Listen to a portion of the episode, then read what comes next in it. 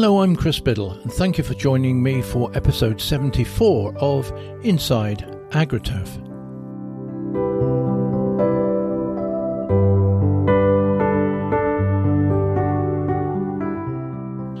Now, I'm recording this in July 2022, exactly two years on from my very first regular episode of Inside AgriTurf.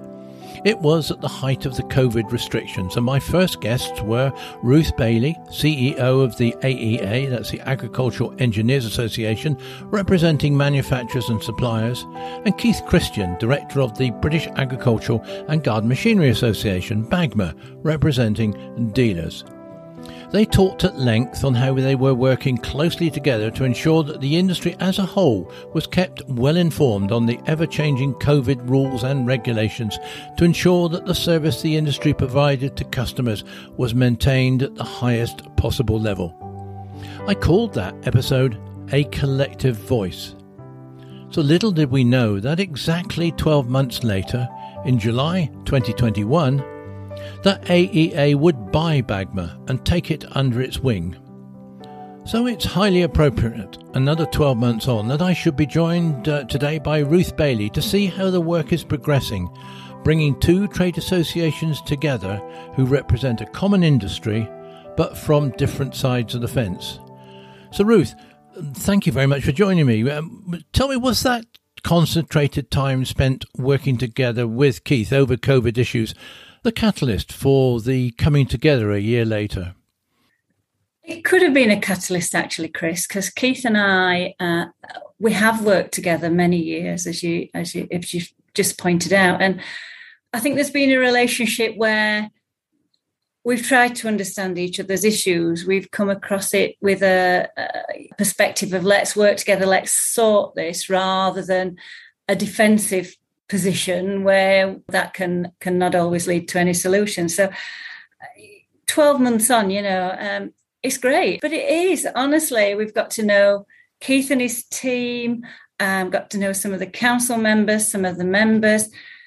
They're just a dedicated, passionate group wanting the best for the industry and the model and the model you have is is replicated in other markets as well. So you're not unique, being an industry body representing both the, the manufacturers and the and the dealers, are you? No, no, that's right. I, I know in the Netherlands, it's um, and Belgium, they both have manufacturer dealer organisations. Yeah. Have, have, there been any any uh, unseen benefits, Ruth? Uh, things that you came out of it or have come out of it that you uh, hadn't foreseen? I'm not going to say benefits, but I am going to say pleasant revelations. You know, again, down to Keith and his team. We've approached this as um, yes, we are two organizations, we represent different members, we have different um, customer bases. But actually, um, most of the work that's gone on in this past 12 months has been about integrating all the services. You can imagine it. It's not the it's not the fancy stuff that you see up front, but it is really, really important. In fact, building databases from scratch, new CRM systems, um, making sure accounts are all in place, um, even a new website, extracting ourselves from BIRA, the old, the, the, the previous owners. That's been where we've had to really work together, really get our thinking caps on. It wasn't as easy as it looks on the surface. It's never quite as easy as push a button and go, is it? Uh, but working together, we found that actually the teams really integrate well. And so I believe there are benefits in that we're both drawing on each other's experience. We're kind of working together. And I am going to say that though, but it's true. It is absolutely true. Uh, and have there been any instances where uh, uh, there have been any conflicts of interest that you've come across? Not conflicts of interest, no. Not conflicts of interest. And and, and bearing in mind that you've, you've, you've brought the two trade associations together, has do you think it has resulted in a better understanding and appreciation of each other's um, point of view, if you like, or stance uh, between your uh, AEA members and the Bagma members? I'm hoping so. It might be early days, and we're still living in times where it's. Um, I'm not going to say polemic, that sounds like it's really dramatic, but we do have issues with supply chains, as you know. Um, we do have different perspectives from um, manufacturers, importers, and, and the dealers. I want that understanding that actually it's a whole supply chain issue rather than an individual bit that's gone wrong.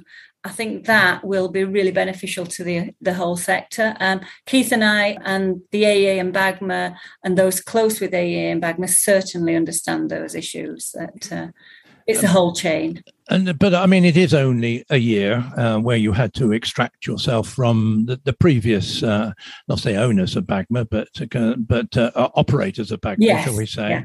Um, and there's obviously a lot of lot of work to do. Is it getting more difficult? I mean, you, you obviously have quite a number of crossover in terms of membership because uh, a lot of dealers are becoming suppliers now. Mm-hmm. Is that uh, present you with any issues in trying to uh, identify any conflicts of interest there? Knowing that we're offering different services. So the AEA are offering the importers legislative guidance, guidance through all the standards and, and, and, and technical guidance that actually an importer will need. And it's becoming more and more relevant and pertinent now in the face of Brexit. That's not Bagma's role. That's not where I believe Bagma's role is to advise on on the technical standards. That's the AA's role uh, for an importer. Keith's offering services that offer a you know a, a route to a successful dealership, looking at um, the market and how to do business and offering services that provide enhanced benefits to the member companies. There, there's a, there are differences in the, the, the levels of service that both organisations offer. So I haven't seen a conflict yet. I know you're probably referring to policy issues that might um, be interpreted differently on, on both sides. So it's at the moment there's a lot going on you can imagine and we're, we're kind of wading through through all the policies that are coming out.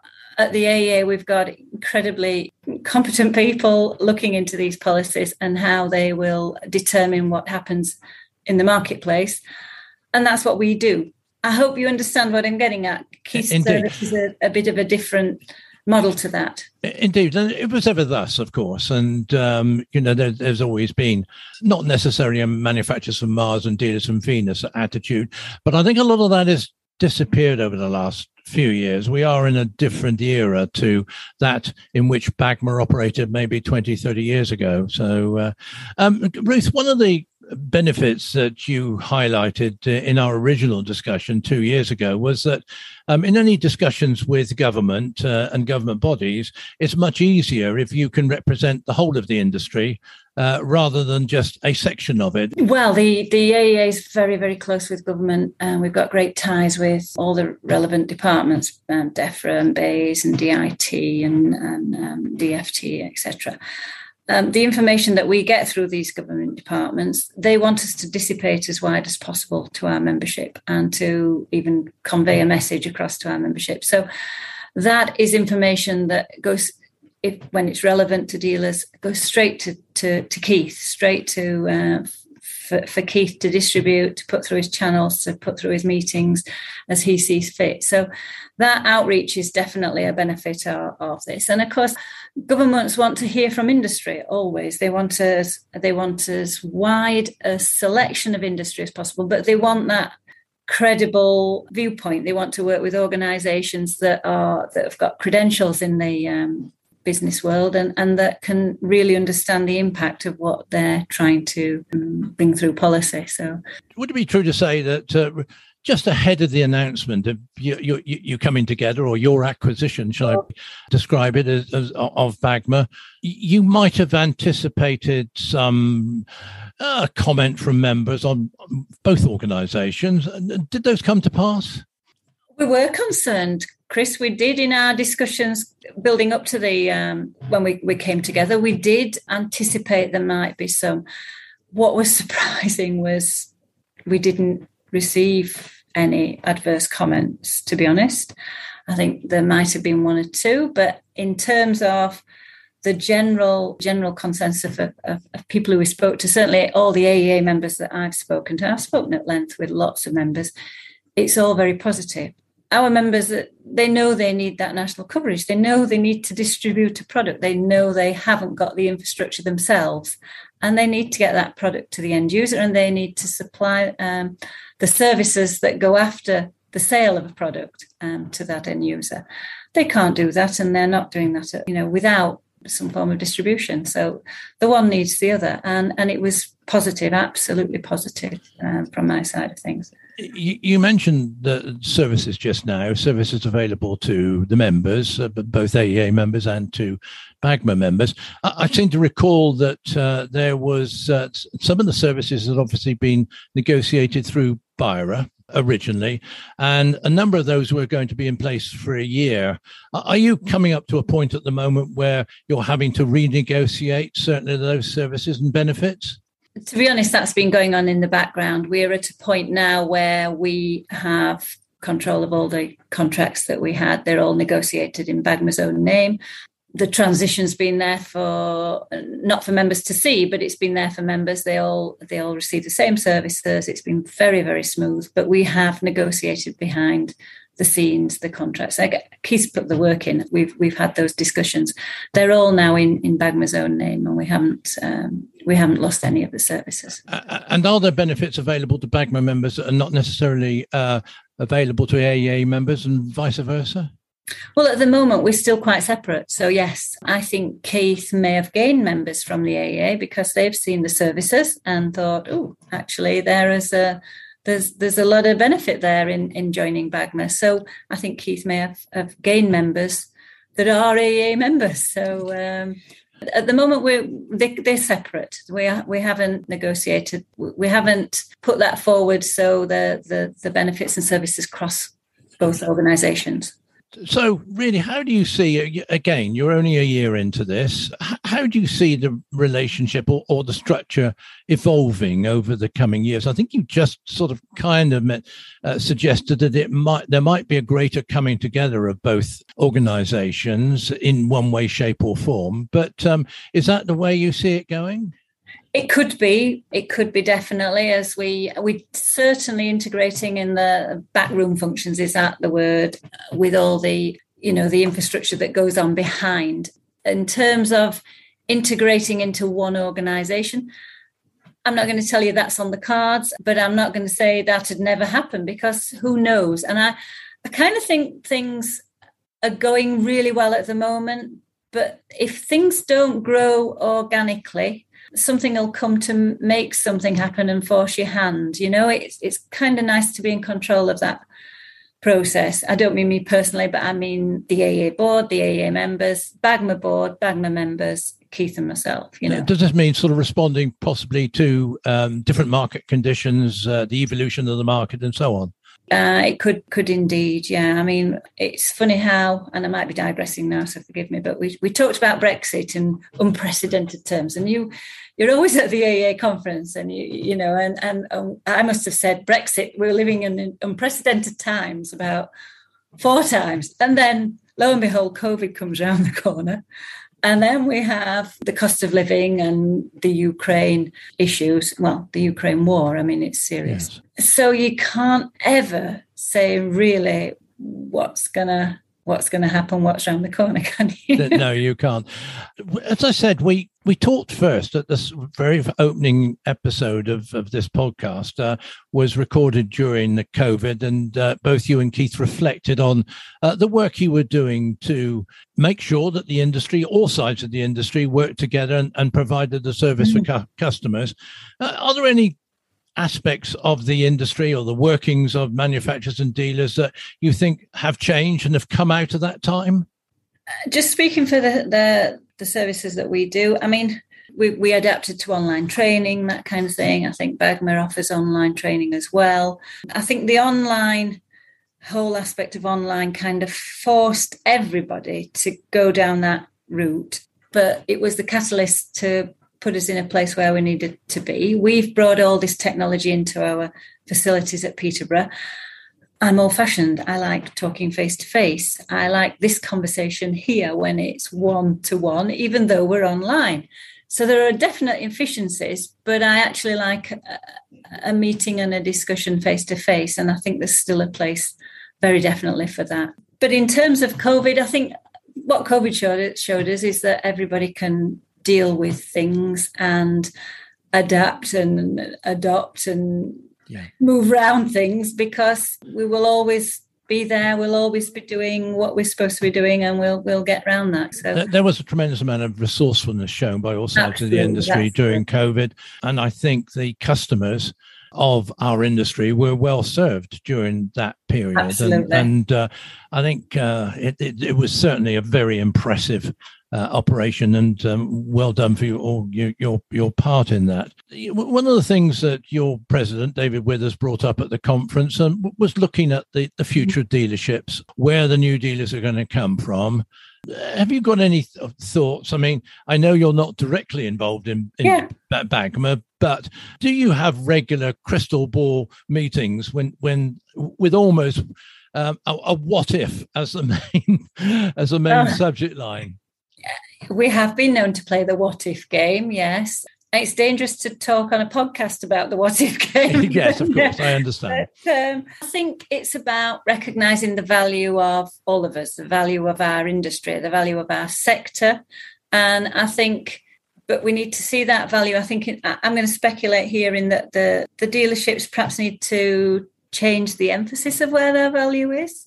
That whole life cycle of a product, that whole augmented package of service is going to be the really, really, really important, essential element, I think. How are we going to service equipment? How are we going to maintain equipment? And that is something that the dealer network has at its fingertips. It has the understanding of that. Perhaps technologies might move it into a different realm. There might be specialisms, might that there might be specialisms in batteries, uh, robotics. I mean, fuel sources, and updating yeah. software, this kind of stuff. Um, Indeed. But that network needs to be there, and that infrastructure has got to be there. I think so. It might be that we just change the nuances of the models for specialisms, get across the value of the service rather than um, seeing it as the difficult bit of the sale. You know. sure, there is nobody would dispute there is a considerable industry consolidation going off, both from uh, your your side on the manufacturing supplier side and also on, on the dealer side. Uh, just as an aside, I, I've got a copy of the farm implement and machinery review from 1965 uh, in my in my office. And um, they got a list of advertisers in the in the back. It's uh, november 1965 the, the month before smithfield. There are 102 advertisers in that magazine and not one is in in an independent state today. Not not one. Oh, um, the, the, the nearest would have been Claas, who are advertising, but even that was taken out by Mann and Company, who were the importers in those days. But absolutely none of them. Uh, and you you can say that there are that there are companies like uh, New Holland, uh, McConnell, Bomford, mm. who are still around as a name, but they're not in their original intent. As you look into your crystal ball, uh, obviously this continuing consolidation uh, must be something that you have to keep in mind.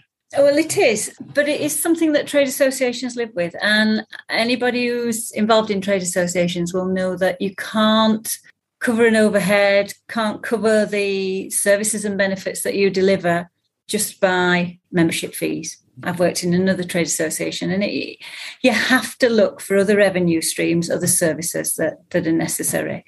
So you have to look for other revenue streams. And yeah, consolidation of industry is something that, but it's a fact of life. It it happens, and you have to evolve with it. There's you can't stand still. You have to evolve no, with it. No. So there'll be different services, different benefits that will be offering fewer companies, possibly. Um, that might be how it works. Yeah, sure. What um, what's number one on your agenda currently? What what's the major concern? Um, I guess supply is is and, and components of machines and equipment. Is that the major concern at the moment for you, for you and your members?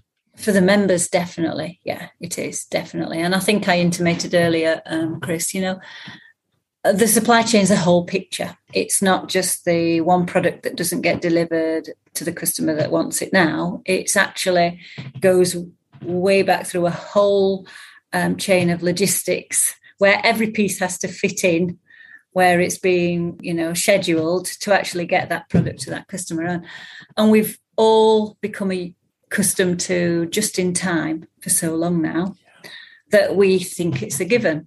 And actually when you look at that whole process where it starts there's a lot of things that are involved and a lot of things that can go wrong or that don't actually live up to their part in that in that process so what we've got now is we've got this um, pipeline that was squashed. We've got pent up demand, and we've got now orders are outweighing sales. They have done for a while in terms of backlogs, logs, and being and, and deliveries.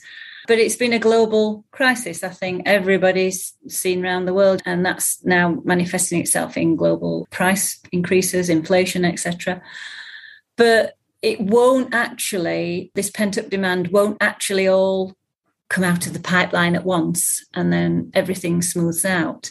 It will be up and down and volatile for, I think, quite some time.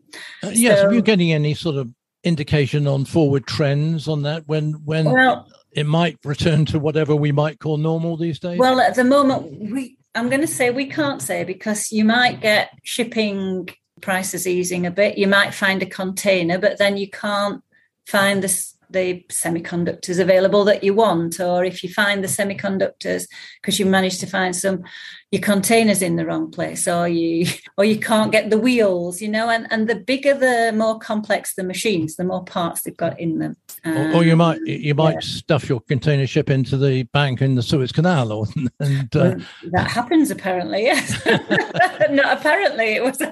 so, so what yeah. um what sort of knock on effect? I, have just seen the figures that you've released on tractor registrations yeah. for the first half year, and I, think given everything that you've just said before, uh, th- th- they might be seen as being relatively uh, encouraging because I think uh, the hmm. 6,000 tractors, uh, 6,500 tractors been registered, 6% down on last year, but actually above the, the average. How are you interpreting them? Yeah, and with that 6% being below average, obviously with the supply chain working as normal, that possibly intimates to a quite a good year. Yeah, lead times are being pushed out, aren't they? we're waiting for that pipeline to sort of push through.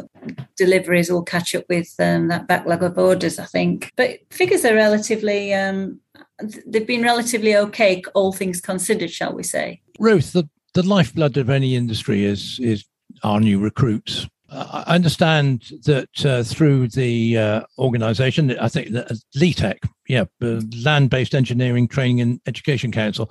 Um, am I right? You're just about to issue or, or, publish a new website, and you've been doing some work recording uh, with various dealers to include in that. What, what's the position on that at the moment? Can I just take the opportunity, Chris, to just kind of put LETECs in a bit of context? So, so LETEC is an industry appointed group, but it's really worked hard through consultants such as David Kirshner, etc., to gain really strong credentials with all the, the government um, departments that are looking at apprenticeships and TQuals and all the new things. And, and the government departments come to us, they want industry input. So, on the one hand, yes, we can do that, but we do need industry in terms of companies, employers, members to come to the table to help us. LETEC has developed the land based engineering apprenticeship. It's worked on the content for the TQuals, which of course are mandatory. And I have to say that if LETEC doesn't do this work, we're not going to have a land based engineering apprenticeship. We aren't going to have one. What the government will say is, well, you can join the manufacturing, engineering, and construction. So we won't have our own differentiated apprenticeship or, or agricultural TQual if we don't put that work in. But likewise, it's an independent industry, self appointed body. The campaign that you talked about just now about trying to promote the industry, this is something that the AEA is heading up because we have people who are, have got digital um, skills. I've seen how long it takes to grab somebody's attention on on one of these platforms. We're working on getting that material together in terms of videos and interviews with technicians and um, trying to get interviews about what the industry is about to try and entice youngsters. And we'll put it all together with a new website, with a new campaign. We're trying to promote the industry to outside outside of our sector, really. But one thing I do want to get across is it, it, it isn't LETEC's responsibility to recruit. Youngsters nowadays, there's a cultural change. Um, they stay with a job for two years. Every two years, they move around, they move on. You've got to attract them, engage them, look after them, keep them interested. And you've got to recognize your staff are your most valuable asset. So when people try to infer that what's industry doing and what LETEC doing, you know, it's not LETEC's responsibility to recruit. It is LETEC who's taking on the mantle to try and promote the industry to a network of people outside the organization, schools, this kind of thing. We're trying to undertake that, but it is up to the companies and the industries to get involved and to really take the message on board that they've got to do the work, they've got to recruit. You, you very well explained what LETEC's role is, but maybe there should be a video that manufacturers can use as an industry video rather than relying on people finding the AEA or finding LETEC, which probably doesn't necessarily trip off the tongue for everybody. Can there be some more joined up thinking? It's kind of what I'm uh, asking. You know, Chris, and actually, you've just hit the nail on the head. We realized actually nobody's going to look for the AEA unless they're a manufacturer or an importer and nobody's going to look for LETEC. Why would they? So this will be a campaign that has a different name altogether. And it's not in our name, it's not in anybody's name. It's just that something we've put together for the industry. And what we want from it is this kind of package that's on a plate that you press the button the teacher says have a look at this. Have you seen what exciting things you can do in this industry? Let's face it we, th- we think we've got every ingredient. We've just got to get that message across. We've got technology. We've got innovation. We've got outdoors. We've got part of the sports mental health well-being messages. We've got something for everyone we've just got to get that message across. So it won't be under the name of AEA, it won't be under the name of BAGMA, it won't be under the name of LETEC. No. Those are names that won't mean anything to anyone outside, nor should they. We're no. not precious about this. It doesn't matter. We've got to try to do something for industry. And I guess it's, it's still the main problem funding. Um, to launch a, in a social media campaign is, is not cheap. And to lo- launch it in the right way and get to the right people is quite a complex operation. Been talked about for many years, hasn't it, Ruth? The manufacturers rowing in. But of course, there's so much change going on in, in mm. manufacturing world that it's difficult to get consistency. But nonetheless, um, I wish you well in. We will probably talk about this again. Well, look, um, we've covered a lot of ground. Thank you ever so much. And thank you, Chris, for recognising that, yes, 12 months is, is seems like a long time there's a lot of hard work gone on behind the scenes. We're in an absolutely great position now and we're ready to move forward, I think. But it's a short period of time, really, if you think about the evolution of things. And thank you for recognizing that. No, I do, and I guess it's a def- it's the classic swan analogy, isn't it? You know, all serene on the surface, but paddling yeah. like hell underneath. Many thanks once again, and might I wish you all the best in your continuing to evolve the EAA and BAGMA. Thank you very much, Chris. Thank you very much indeed. That was a fascinating insight by Ruth of the first 12 months since AEA and BAGMA came together, two trade associations with a long and proud heritage, representing a single industry but different sides of the fence. It is clear that much of the initial detail, the nitty gritty, has been sorted out. Next will come the strategic decisions about the future shape for the combined association to be taken against a background of rapidly changing market conditions. 12 months is precious little time, and much has already been achieved, but as Ruth said, nothing is off the table. I'm Chris Biddle. Thank you for joining me, and this is Inside AgriTurf.